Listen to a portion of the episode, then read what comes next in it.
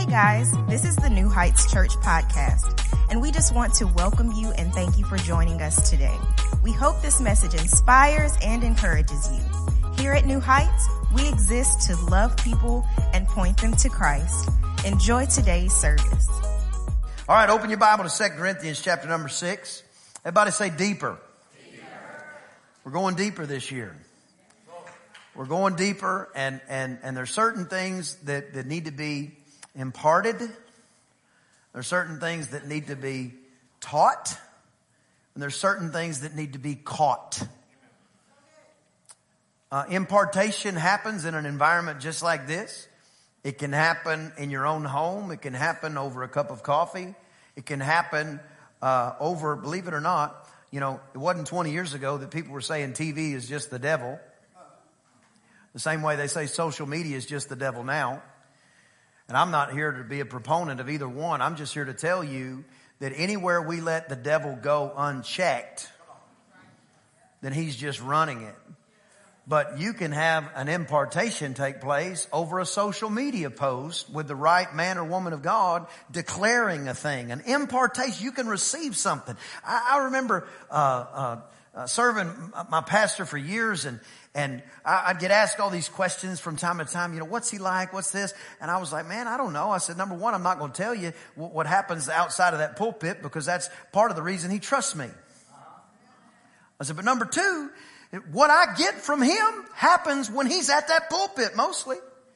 I'm just choosing to receive at the highest level possible. And I'm not looking for a private conversation every three weeks to try to get me along a little bit further.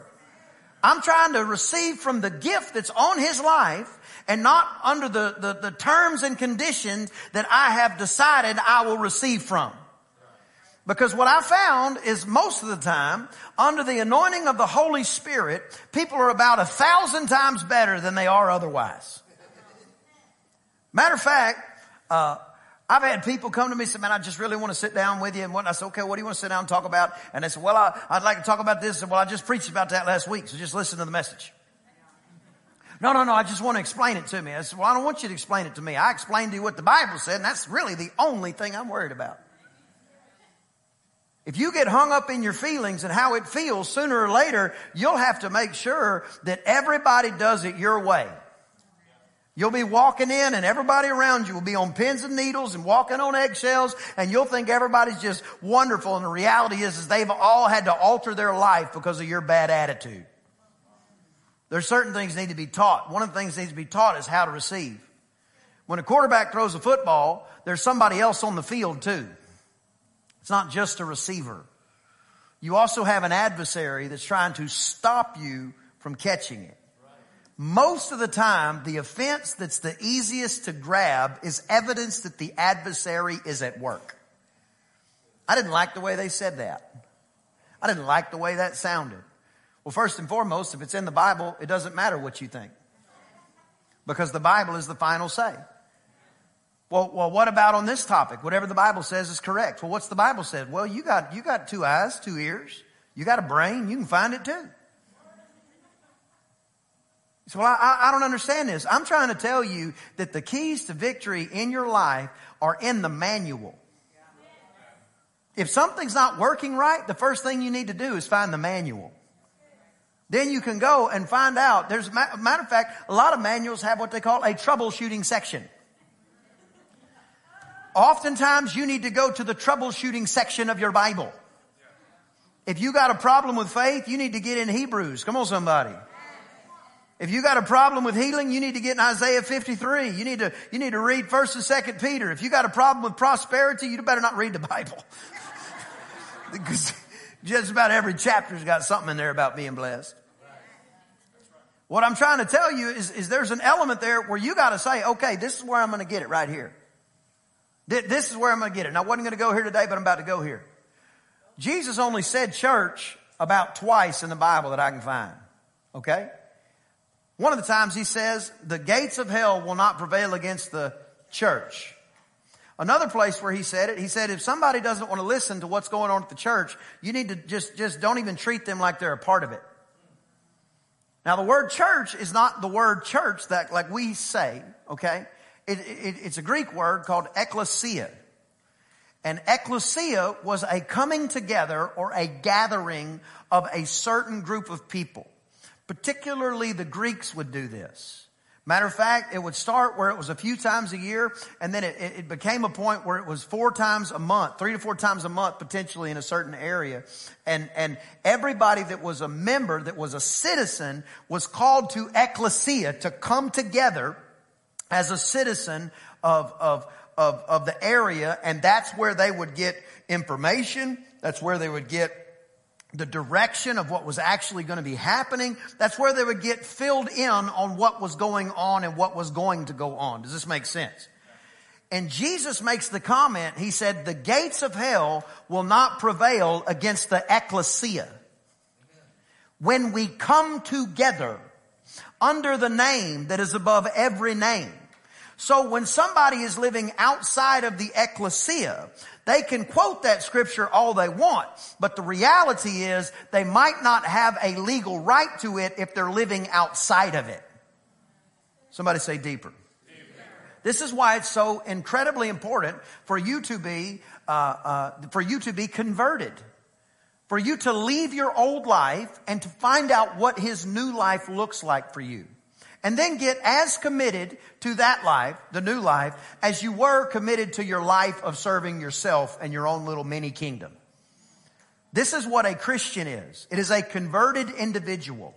It is somebody who has laid down their old life and has decided, I'm going to follow Jesus. And if there's nothing in my life outside of ecclesia, outside of the church that verifies I am who he says I am and I am who I say I am, then I've got to make some alterations to my life because the only way that somebody's going to actually see Jesus today is they have to see the Jesus in me. But if I never speak of the Jesus that's in me, they won't know that Jesus is in me, and therefore they may be walking around with a burden that me, as a member of ecclesia, as a member of somebody who, who, who's been blood bought, born again, as a member of somebody who's filled with the Holy Spirit, as a member of the group and the gathering of the saints of God, the people of God, the elect, the born again, those that have been set apart for a purpose, I have the power on the inside of me to walk around and give them the same opportunity to have an encounter with Jesus Jesus that I had that removed the burdens off of my life. Therefore, the people that are walking around in bondage around me are partially walking around and it's my fault if I don't open my mouth.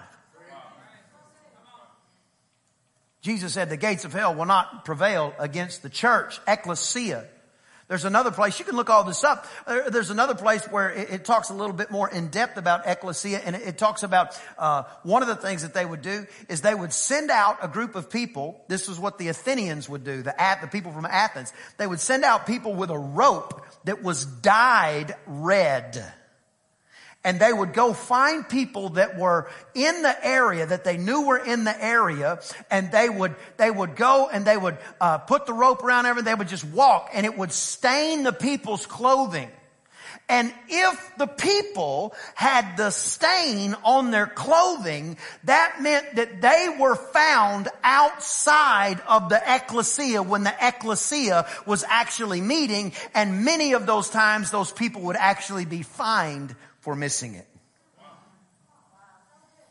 How many times we got to read the Bible before we actually read the Bible? There are penalties that happen to citizens of the kingdom because they choose not to be converted and become a part of the ecclesia that Jesus actually paid for. How many people do you know that come to you with prayer requests and problems and all this and all that and they show they're CEO Christians? Christmas and Easter only. I'm in Texas, so I'll just speak Texas. I have my encounters with God on a deer stand. I have more encounters. You know, me and God, we're cool. I have encounter with him when I'm fishing. Eh. I just have him in my garden, you know. I just plant my tulips and it's just me and Jesus. Praise the Lord. Well, he didn't say the gates of hell won't prevail against your garden. He didn't say the gates of hell won't prevail against your Ranger Bass boat. He didn't say the gates of hell won't prevail against the Little League. He didn't say gates of hell won't prevail against the Deer. He said the gates of hell won't prevail against the ecclesia, the gathering of the saints of God together under the name that's above every name. The gates of hell will not prevail against the church. So we got a church that's walking around battered and bruised, Christians that are walking around battered and bruised because they're living outside of the ecclesia and the gates of hell have a right out there. The gates of hell don't have a right in here. Somebody say converted. You gotta get converted. If you're gonna go deeper in God, you gotta get converted. You gotta recognize my old life didn't work. That's why I came to Jesus. My old attitude didn't work. That's why I came to Jesus. And I'm not going to prune all the parts of me that I enjoyed and keep them, even though now God is calling me to, uh, dare I say, higher levels or new heights. God is calling me to new heights and new levels, but I like this little bad attitude, so I'm going to keep that. I like the fact that I can say, well, I just don't have a filter on my mouth, so whatever's in my head, I say. No, that's called I'm rude. That means you didn't change from a three year old. Nobody gets mad at a three year old for saying, like, if you get on a plane and three year old sitting there and say, something stinks. All the adults are polite. They're like, oh, I don't smell anything. You're trapped in there, you know. That means you didn't, that means you didn't grow up. That means you didn't, you didn't change. You gotta be converted. You gotta have the mind of Christ. You got to get to the place where you realize I'm going to have whatever I say. So if I don't want to have it, I shouldn't say it.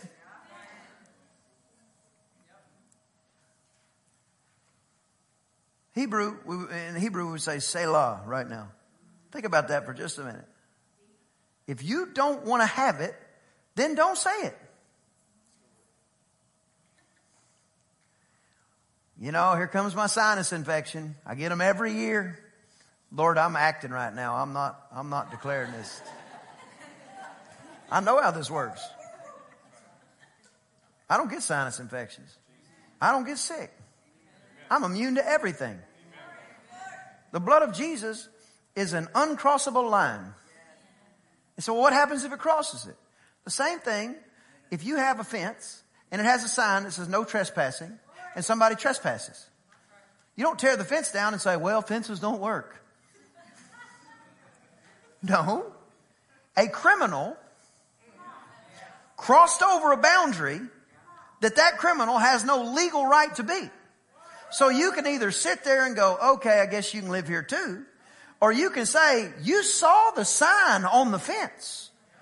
Remember, the Bible says in, in uh, uh, Ephesians, it says that, that we got the, the whole armor of God.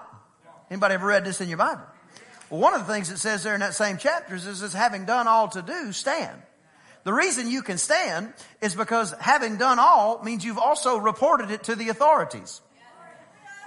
So when you got a suspicious character on your private property, come on somebody, that is trespassing that may or may not be up to no good, in America you got some rights. In the Brazos County you got some rights. You can pick up the phone and call the sheriff's office and say, hey sheriff, there's somebody on my property illegally. They are trespassing and I don't know if they're up to any good. Can you send somebody out? And before you know it, the sheriff's office will say no problem and they will send somebody out there and all you will have to do from that point once you've done all is stand and see the power of the authority of Brazos County come and speak or deal with the person that's trespassing on your personal property. It's the exact same thing in the spirit. When something comes on your physical body, when something comes on your mind or your emotion, you can say, Lord, something is trespassing down here on your property and I don't appreciate it. And all of a sudden, the Bible says that God who is faithful to do what we ask when we ask in the name of Jesus, will dispatch heaven to move on your behalf because if you got rights as a citizens of Brazos County, Texas, then by God, you got some rights as a citizen of the kingdom of God. We're not saying that we don't have a symptom. We're saying the symptom's trespassing. That's illegal. So, something interesting about criminals, they, they don't care about the law. They walk right by the no trespassing sign. Sneak in unaware. The question is, when it's made known to you and it's been revealed or illuminated, what do you do about it? Oh, well, here it comes again. Yep, it's March. There's my sinus infection. Or do you say, you rotten, stinking devil? You wicked symptom? I don't care if it's pollen or or uh, some kind of a, a deteriorating leaf or it's a demon himself. I don't care what it is. This is blood bought property right here. I'm healed by the stripes on Jesus' back. I reject every symptom in Jesus' name. Said, what if I have to go to the doctor? Then you go to the doctor saying, I thank God that you have already healed me and I am working in that direction. And if the doctor gives me good medicine, I thank God that doctors take an oath to try to help us and not hurt us. But I'm not going to change my confession just because some criminal symptom has crossed the bloodline of Jesus Christ. That's what criminals do. So you got to get to the place where you're converted where you get in amongst the ecclesia of God, the gathering of the people of God, where you can have your faith stirred up. I drink a green drink in the morning. It's horrible. It's, it's, it's, I don't know, I don't even know what's in it. They just say it's good for you. And it's, it's just green. It's like, it's like, like, it, think yard clippings. That's what it tastes like probably. Except, except worse. Sometimes I, will put it in a, in a water bottle, and I'll shake it up, and I'll just, I'll set it down for about five minutes. And then I'll drink it. Because everything doesn't dissolve in it. I mean, grass, does grass ever really dissolve? But after five minutes of sitting there stagnant, everything that's of substance has settled on the bottom. And the top almost tastes like water. But if I want the substance, see, I got to stir it up continually. See, if you just go around living a stagnant life, you will taste like what you came from. But if you will constantly be stirring up the gift that's on the inside of you, now all of a sudden, that which has been put in you under the grace of God and the anointing of God will come to the forefront and then it will have the full effect that it, God intended it to have. This happens when you get in the ecclesia, the church, the house of God, the place where God actually moves, the place where uh, I could tell you, I could I could show you in Genesis chapter number twenty eight, where literally it's like the house of God. Uh, the Bible says is is actually the gate of heaven. He said the gates of hell won't prevail against the church. It makes sense that if it's the gates of hell that won't prevail, then there ought to be a gate that does prevail. There's a shift that comes in your life and my life when we decide to be converted. Conversion doesn't mean that you, you know, have to dress like somebody that bounced off a Conestoga wagon. It doesn't mean that you gotta, uh, uh, completely change all the relationships in your life. There may be some people in your life that God is calling you to witness to. But at the same time, if you know what is right and don't do it, to that person, that is sin. And sin is still powerful enough to separate people from the God who created them. So if you get born again and then go play with sin, you're rolling around with the thing that Jesus died to set you free from. It's a shift. It requires a, it requires a conversion in your life. Somebody say converted. One of the reasons that the, the, that the world is not clawing down the door to get in every church is because most churches look just like the world.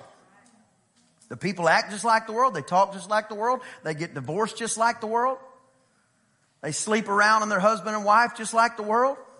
They yell and fuss at their kids just like the world. They, they, they yell and scream at people that, that get their, their, their drink order wrong at Starbucks just like the world. They run back into the, to the, to the department store, waving the receipt, cussing at the, the, the cashier that makes next to nothing an hour, just like the world. They fuss and fume and they walk around with a bad attitude just like the world. This is why the world's not clawing its way into the church is because the church looks like the world. And the reason that the church looks like the world is because the people of the church might be born again. They're just not converted. You didn't change. Not you, person next to you. You gotta change. You gotta, you gotta be like him. You, you gotta, you gotta decide to lay your life down. If you're going to go deeper in God, you got to understand the depths of God require changes in your demeanor, your attitude, and your actions. You say, well, now you now it sounds like I, I, you know I'm trying to get myself saved. No, no, no, no, no. You, you're saved by the blood of the Lamb. That's it. But you can stay exactly like you are. The Bible says your spirit is reborn. All right, give me give me two seconds because I got to point this out so we can understand the next part. You are a spirit. You have a soul. You live in a body. God is God the Father, God the Son, God the Holy Ghost.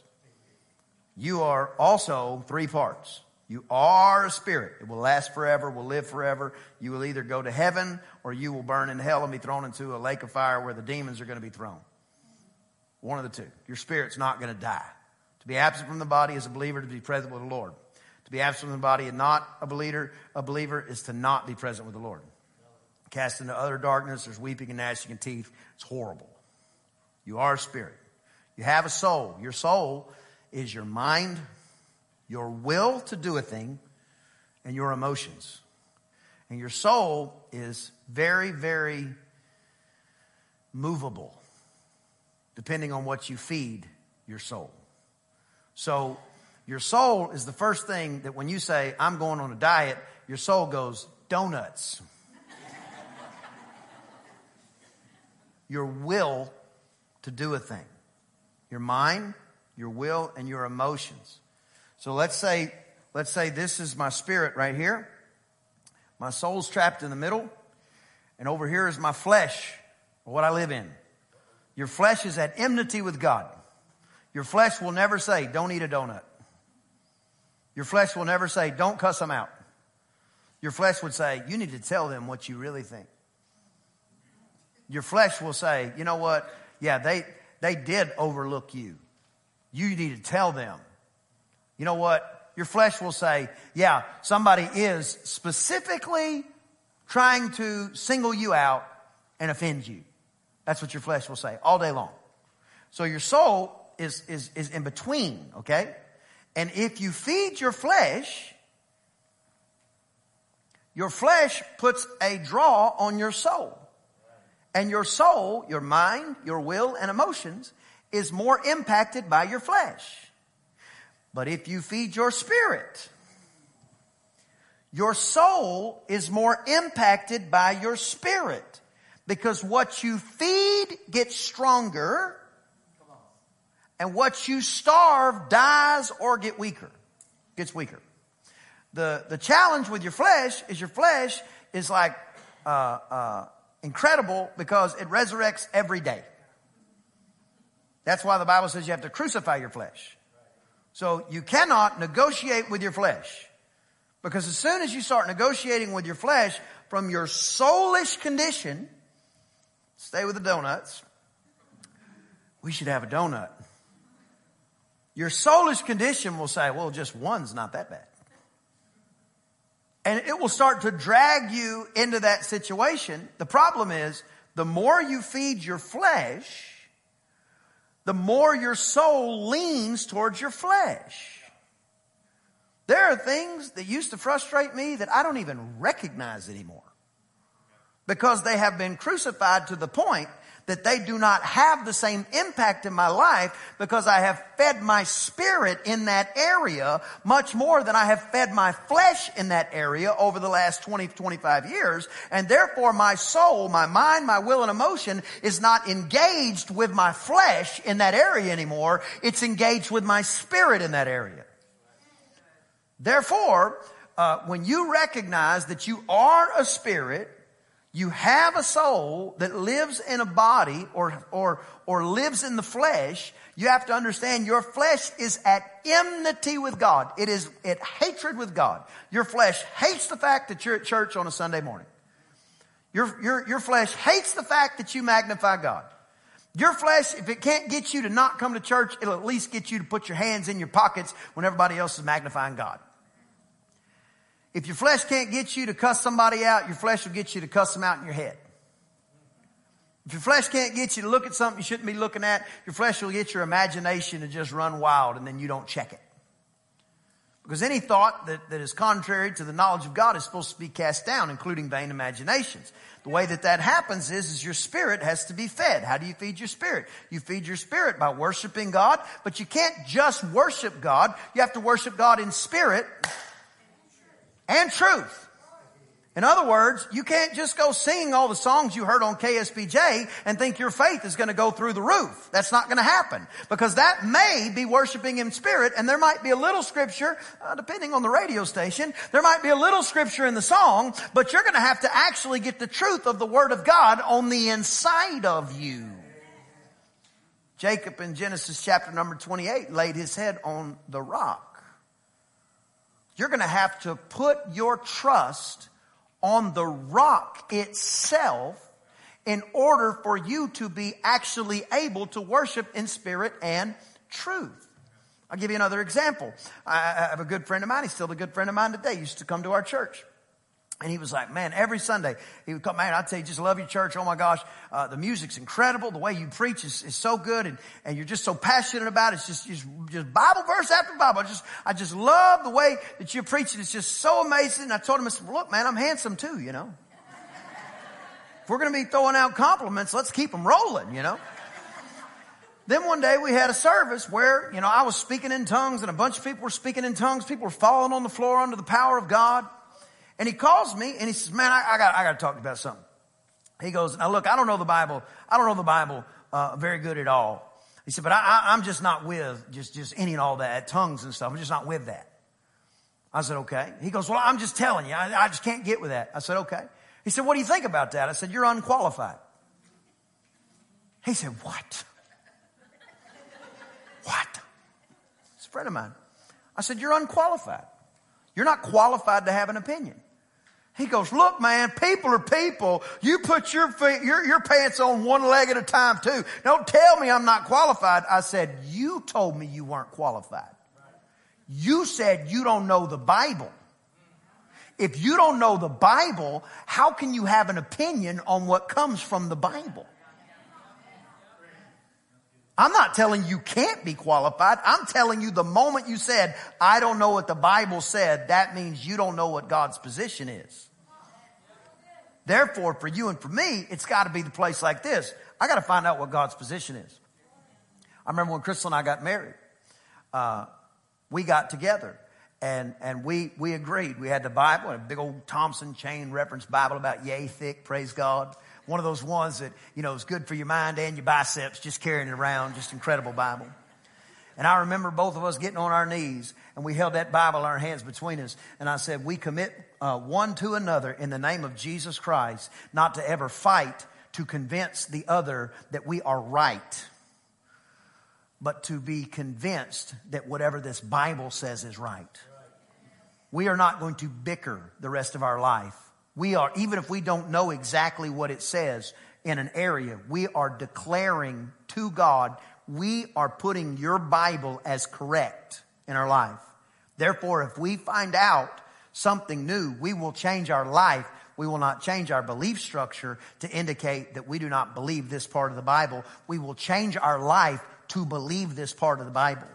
And if we have a disagreement, we will go to this Bible and we will find out what does this Bible say about that and what the Bible says about that situation will become our position that we will hold by faith. But we will not fight with one another about what is right. We will fight together to find what is right. This is how a marriage can be stronger every single year when it's not about you convincing the other one to fall in line with your opinion or let's just be honest, your, your uh, uh, frustration that is based off an insecurity that somebody else probably put in you. You just decide, you know what? I don't even care about being right. I want to know what this book says, and then that is right. I've already, I've already agreed that that's right. And if we can get on the same page, no pun intended, then we will know we are incorrect. We are believing correctly. So I wasn't trying to convince the guy that he wasn't capable of having an opinion, nor that he was unqualified to have an opinion indefinitely. But if you don't know what the Bible says, it doesn't matter to me what you think. Because most people just want their opinion to be heard. But growth comes when you decide to find out what does God say about it. This is where conversion happens. This is where you say, you know what? I no longer live, but Christ lives in me. I'm laying my life down for the cause of Christ. I'm shifting my life I'm changing. I sense the anointing this morning. The greatest thing you can do for the people around you and for the people that God has called you to reach is to change. And if you refuse to change in an area, that is the exact limit to which, to which God will use you. But if God can trust you to change when He illuminates an area of your life that needs to be changed, all the limits on your life are removed.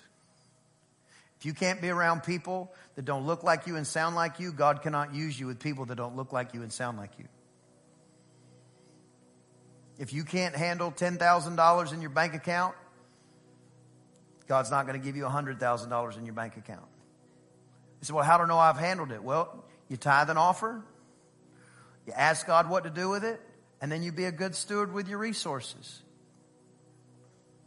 Well, what about people that are blessed? The, the devil will bless you all day long if it'll keep you from serving God.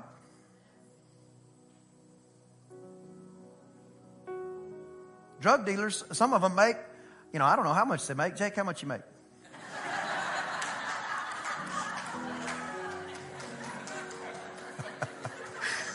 Walker, can you just move down a little? Yeah, the devil will bless you all day long. But the devil's not richer than God. The devil will bless you all day long. If the devil thought money would stop you from serving God, he would have showed up with dump trucks of it at your house every Tuesday and put it in your yard. But if he hasn't, then he knows that money doesn't have your heart. God does. So you have to understand when you get to the place where you're willing to change, change your belief structure to get it more congruent with the Word of God. This is when God moves. This is when He changes situations. Just briefly, let me read this 2 Corinthians 6, we'll start at verse 14. Don't be unequally yoked together with unbelievers. Everybody say yoked. He's saying don't get tied together with unbelievers. Most people use this reference uh, for marriages. It's not a specific marriage reference here. It's actually talking about fellowship, uh, partnerships. Don't go getting in business with people that don't believe the word of God if you can if you can avoid it. Don't go getting in, in intimate fellowship with people that don't magnify God, that don't love God, that don't love Jesus. Not to say, you know, not to be friends. Uh, and I'm not drawing any lines on like whether to go to dinner or not or whatever. That's that's that's all on you. You work all that out but you don't give your, your intimate moments because sooner or later you're going to confuse your family. You're going to confuse your children. Because whatever you have them around, that's normal to them. So if you say God is our number one. God is everything to us. Jesus the same yesterday, today, and forever. There's things we do and we don't do, but then you keep bringing people into your life. And I'm not talking about from an evangelical standpoint. I'm talking about you just keep surrounding your kids with people that are putting filth in their life. Sooner or later, it's going to confuse your children. You've got to get to the point where you decide to come out from among them. You got to be converted. I believe the greatest move of God on, on earth is waiting on the church to be converted. I believe there is a dam that is, that is held back radical gifts, miracles, and encounters because uh, uh, the move of God has not been able to recognize the righteous from the unrighteous. Because many people get born again and then are convinced they can still live the same way.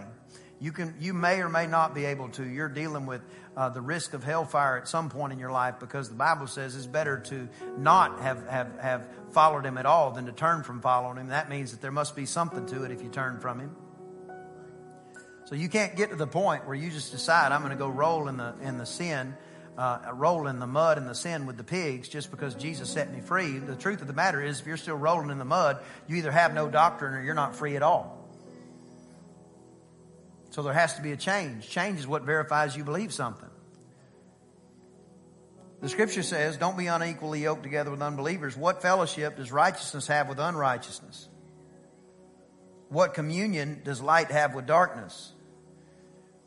And listen to this real, real, real carefully. I know we're going into summer, and it's just going to be a summer of depth here at New Heights Church. We have some really, really powerful teaching that's going to come out uh, this summer.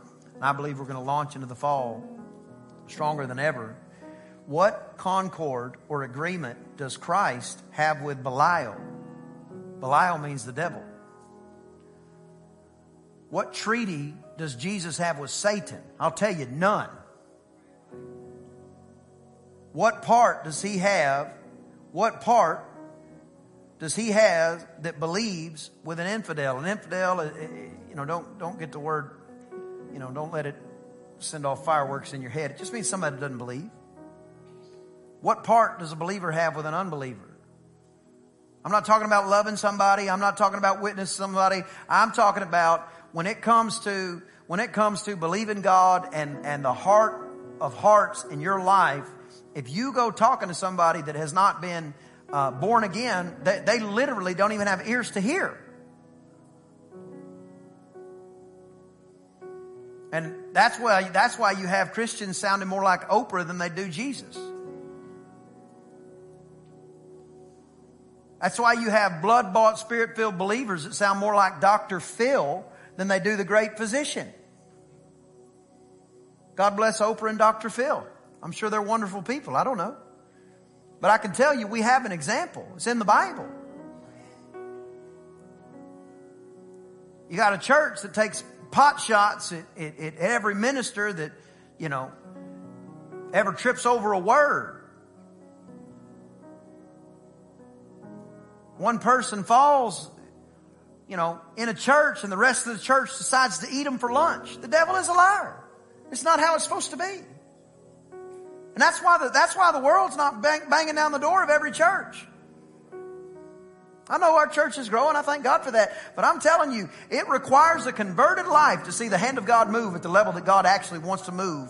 And if you want to know how much He wants to move, He let His own Son die for you and for me. How much you think He wants to move? What agreement does the temple of God have with idols?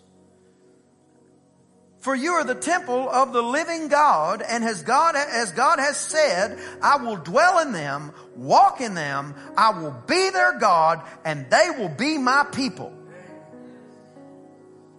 You walk on, you walk on the job site, God walked on the job site. Well, I don't like how that sounds. Write your own Bible. Down your own cross. If you raise from the dead three days later, we'll talk.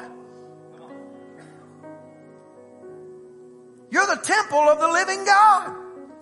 This is the ecclesia. This is where we gather. You're the temple. You're the temple of Almighty God walking around. God's on the inside of you. I'll dwell in them. I'll walk with them. I'll be their God and they'll be my people. Because of this, therefore, come out from among them and be separate, says God, and don't touch the unclean thing and I will receive you. It's a big word. I'll try to do it quickly because, you know, it's already four o'clock. Holiness is not a joke to God. The word holy means separate. That means, that means if God says this speaker's holy, this speaker's separated unto him.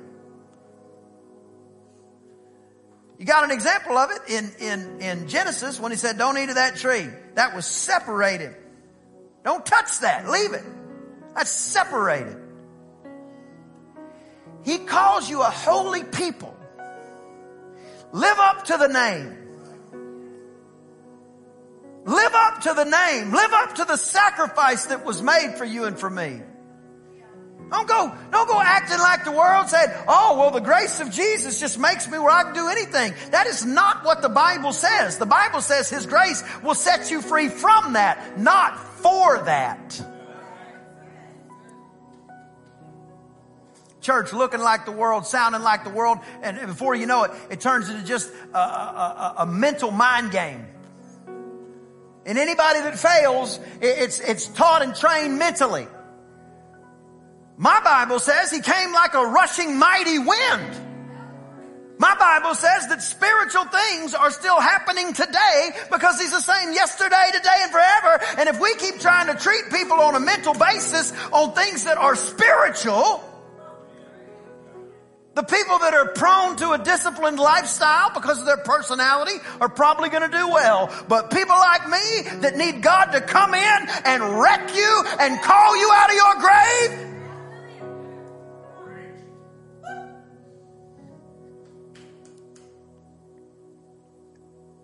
I don't know about you. I needed God.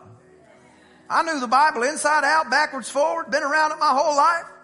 And I was still doing my own thing.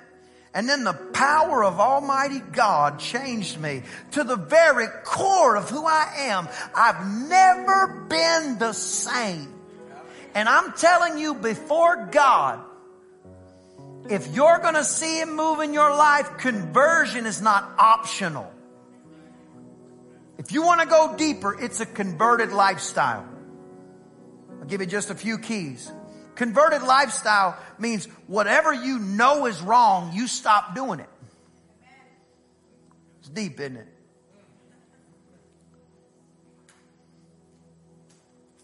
I've been around enough people, enough ministers even. I get around them, I'm like, man, I love the words, but where's the oil? Then I get in the back room with them and I hear them talk and I go, there, now I know. You can't talk like that and have the oil. God's not a liar. God doesn't allow you to indefinitely be two faced. Sooner or later, it'll come out. I remember when our church was, was just getting started, there was a, a few people that came through. Good people, good ministers even. But they just weren't people I was going to be in connection with. And the way I found out I wasn't going to be in connection with them is I, I went and had dinner with them. I said, that's not how a man of God talks. Not the kind of man of God I am, not the kind of man of God I want to be. No, I don't go run, I don't go running Christians down. I don't go talking about everybody. This is not a vocation to me. This is not about money to me.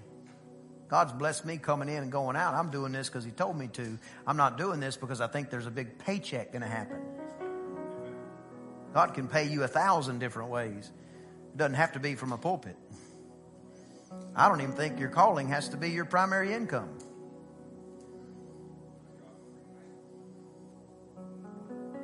But I found out real quick, you know, I'm just not, I'm not going to be with that.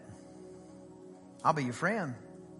We can talk on the phone, but you're not going to come preach to my people. And what they were saying from the pulpit was incredible. It's what they said over dinner that disqualified them. I'm not the judge of all people, but I got to answer for this church. Matter of fact, the Bible says I'll be held to double the responsibility because I teach here. Think about that before you grab a Bible and start saying, I want to teach something. So many times we have the opportunity to change. But instead, we, we, we stay on the milk. Instead of going to the meat and saying, No, I'm going to be different. I'm going to change. If He died for me, I'm going to live for Him. Some of you need to make the decision today that alcohol doesn't need to be a part of your life anymore. Quit getting caught in the stupidity of the whirlwind of whether or not you can have a glass of wine or not legally according to the Bible. If you're stuck in that, you probably can't. Because to know what is right and to not do it, to him, that's wrong. And you might not be able to have a sip of wine. It may turn into a bottle or two. Then the question is, what is drunk? Everybody. believes that God says we shouldn't get drunk. What is drunk? Do you want to come up with a finite definition so that you cannot do it? Or do you want to use the world's definition and get you a breathalyzer and then you can drink you a beer and blow in the breathalyzer and say, look, Jesus, I'm not drunk. Why don't you just abstain from it? The Bible says abstain from the appearance of evil. They say, well, I don't think you have to. Well, then don't. I, have read the Bible. It's not an absolute. I'm just telling you there are things that you can change in your life that say, I'm not doing this because he said I have to. I'm doing this because I'm trying to see how close to him I can actually get. Some of you, you need to leave the tobacco alone. Just stop. Just don't do it again. I'll give you why. Number one, your kids don't do what you say, they do what you do. Number two, we know it cures cancer. Number three, people, uh, we know that it causes cancer. People come to this altar almost every week to be healed of cancer. Don't put something in your body that we know that we know that we know causes cancer, so then we gotta try to get it off of you.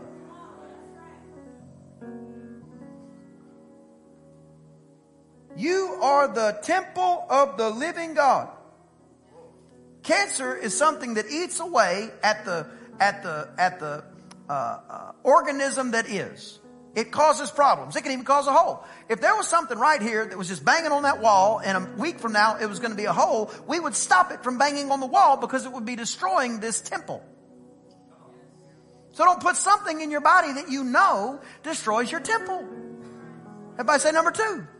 In Genesis chapter 1, it says that you're supposed to have dominion over everything on the earth, including the herb of the field. And the minute that you get addicted to marijuana, that you get addicted to cocaine, that you get addicted to tobacco, now all of a sudden the herb of the field has dominion over you. What has dominion? The thing that's telling you what to do. What's telling you what to do is it's telling you where to take your money. You take your money, you take it down to the gas station, you buy the little Copenhagen, you stick it in your pocket, you stick it in your lip. It eats your lip. And before you know it, it's eating your money, it's eating your lip, and it has dominion over you because before the can is out, you're already thinking about the next one you need to buy because it's telling you what to do.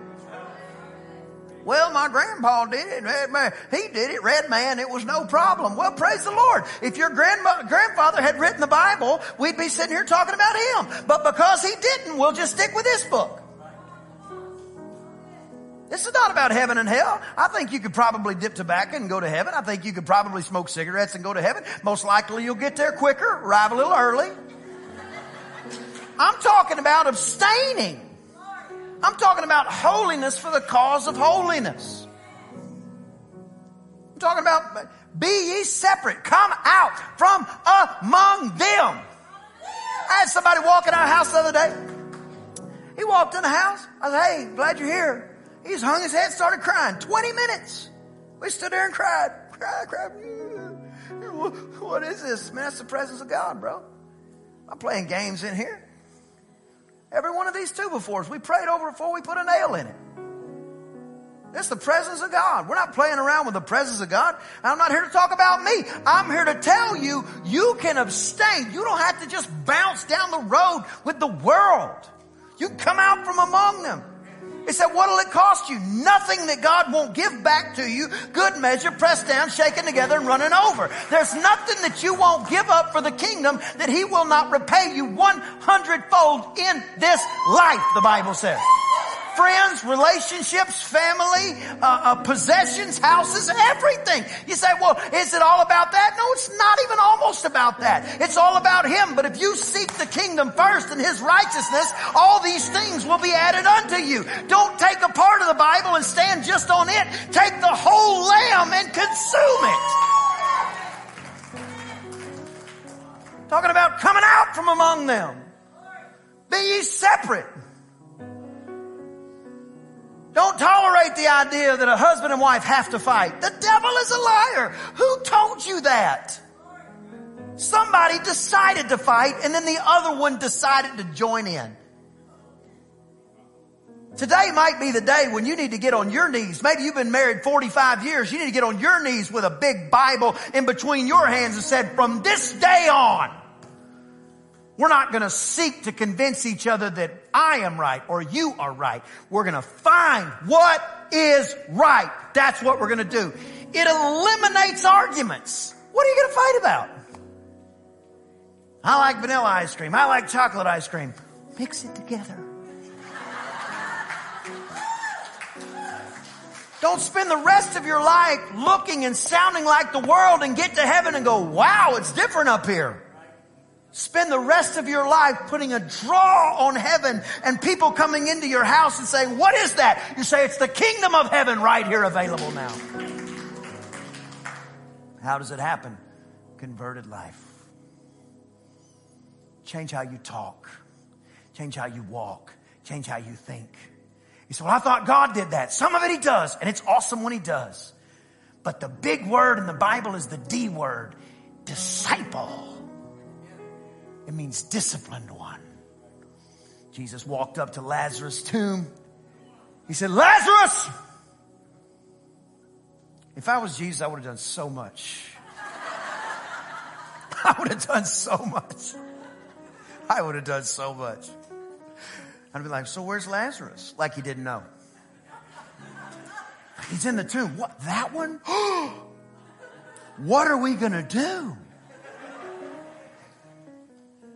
Jesus said, move the stone out of the way. Do what you can do, and Jesus will do what you can't do. If they hadn't moved the stone, he'd have never come out of the grave. They moved the stone out of the way. He said, Lazarus, come forth.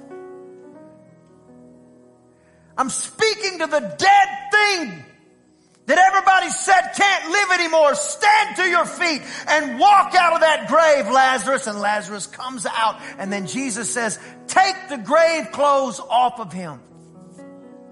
In other words, only Jesus can put life in a dead person. But you and I have the privilege of being a part of somebody else's discipleship, letting the grave come off of them completely. There's got to be a shift. It's got to be a conversion. Two minutes and we're closing. We'll be out of here in two minutes. You got to be converted. Converted means I was going this way and now I am going this way. It means I have shifted my wavelength. It means I've shifted how I think on purpose.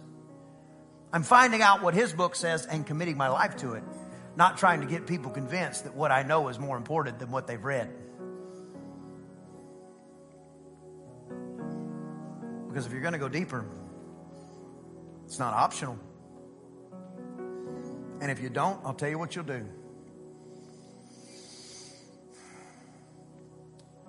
You'll get hung up on one aspect of the kingdom and you'll teach it as a finite endpoint. You'll talk about being saved as if it's the only thing God uh, paid for. Saved, saved, saved, saved, saved, saved, saved, saved, saved, saved, saved, saved, saved, saved, saved, saved, saved. You might even build a big church of people that are saved, but they're not converted. They're not accomplishing what He saved them for. They're just living in what He has saved them from. Being born again is the beginning of your life, it's not the end. It's not let me get saved and then sit on the couch and twiddle my thumbs until Jesus comes back. You're actually here as an ambassador of the kingdom of God now to take dominion and authority that Adam lost in the garden and walk it out. That's why he said everywhere you put your foot, you actually possess it.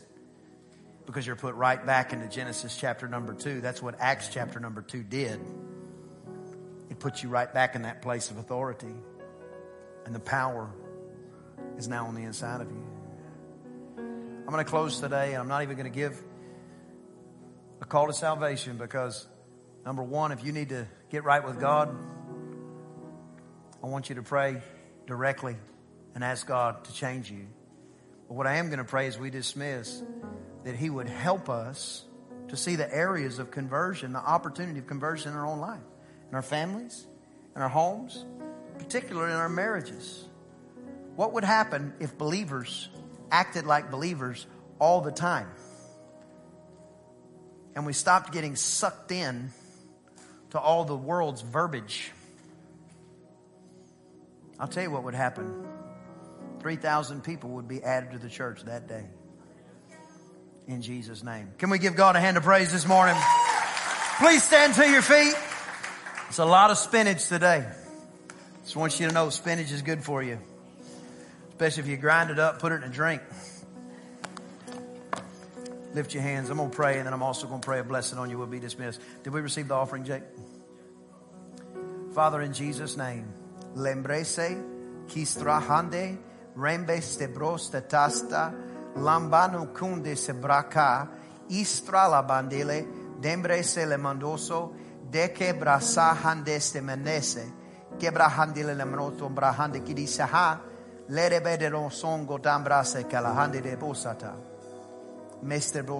bracata.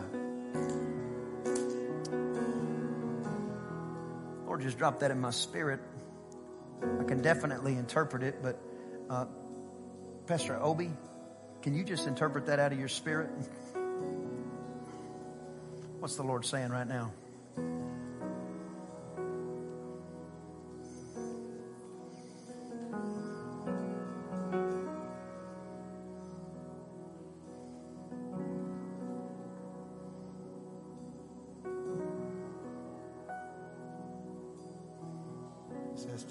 I've spoken a unique word into your lives.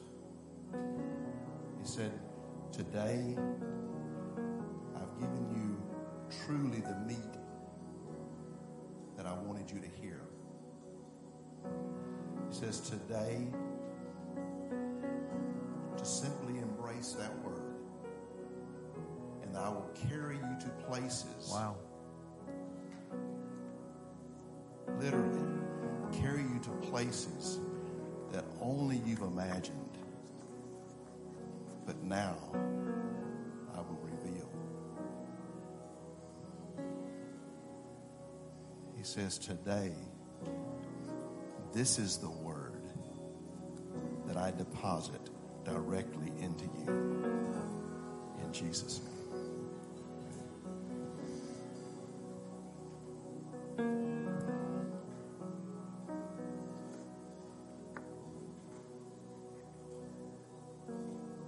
Was within three or four words of what I had in my spirit. There's always an interpretation, is always that. It's not a translation, it's not word for word. But I was hearing and, and, and very much uh, recognizing that same vein that, that God is depositing. He's depositing this in you because there there are there are heights that He wants to take you and your family. But what you have done up to now and what you have seen your previous, uh, your family that has gone before you do, it doesn't happen by doing just what was done. It happens by pressing towards the mark to go to those new places, those new levels. So just let it sit in your spirit. This would probably be a good message to listen back to two or three times this week. Let it get in your spirit real strong. Because I can tell you, we're going to see the dead raised. We're going to see more blind eyes open. We've already seen that. We're going to see deaf ears open. We've already seen that. We'll see more of that. We'll be known as a place where cancer dies. We'll be known as a place where cancer dies. Type 1 diabetes. Be known as a place where type 1 diabetes is healed very often. The manifestation of it. I declare bones coming back together in the name of Jesus.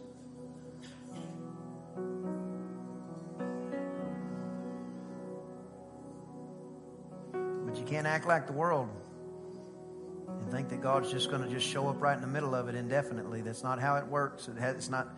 It wasn't that way in Genesis, and it's not that way in Revelation or anywhere in between. There's a coming out from among them that has to happen, where you say, "I'm committed to this all the way." So we reaffirm our commitment today to you, Lord. We reaffirm it. We recommit. We rededicate. Let us not be moved or swayed to the left or the right. Let us keep our eyes on you. To see your hand come to pass. See your word come to pass and your hand move. Now, Father, I ask you to bless your people coming in. Bless them going out in the city and the field. This day and every day. In Jesus' name. Let's give God some praise, church. God bless you. I'll see you Wednesday. I hope you enjoyed the podcast today. If you did, there are a couple of things that I'd love for you to do. Number one, subscribe to our show. That way, the most recent episodes will always be in your feed waiting for you, ready when you are. And secondly, follow us on social media. That is the best way to stay up to date on everything happening at New Heights. We look forward to you joining us next time on the New Heights podcast. And if you are ever in the Bryan College Station area, we invite you to come out to New Heights Church for a live service. I promise we'll make you feel right at home.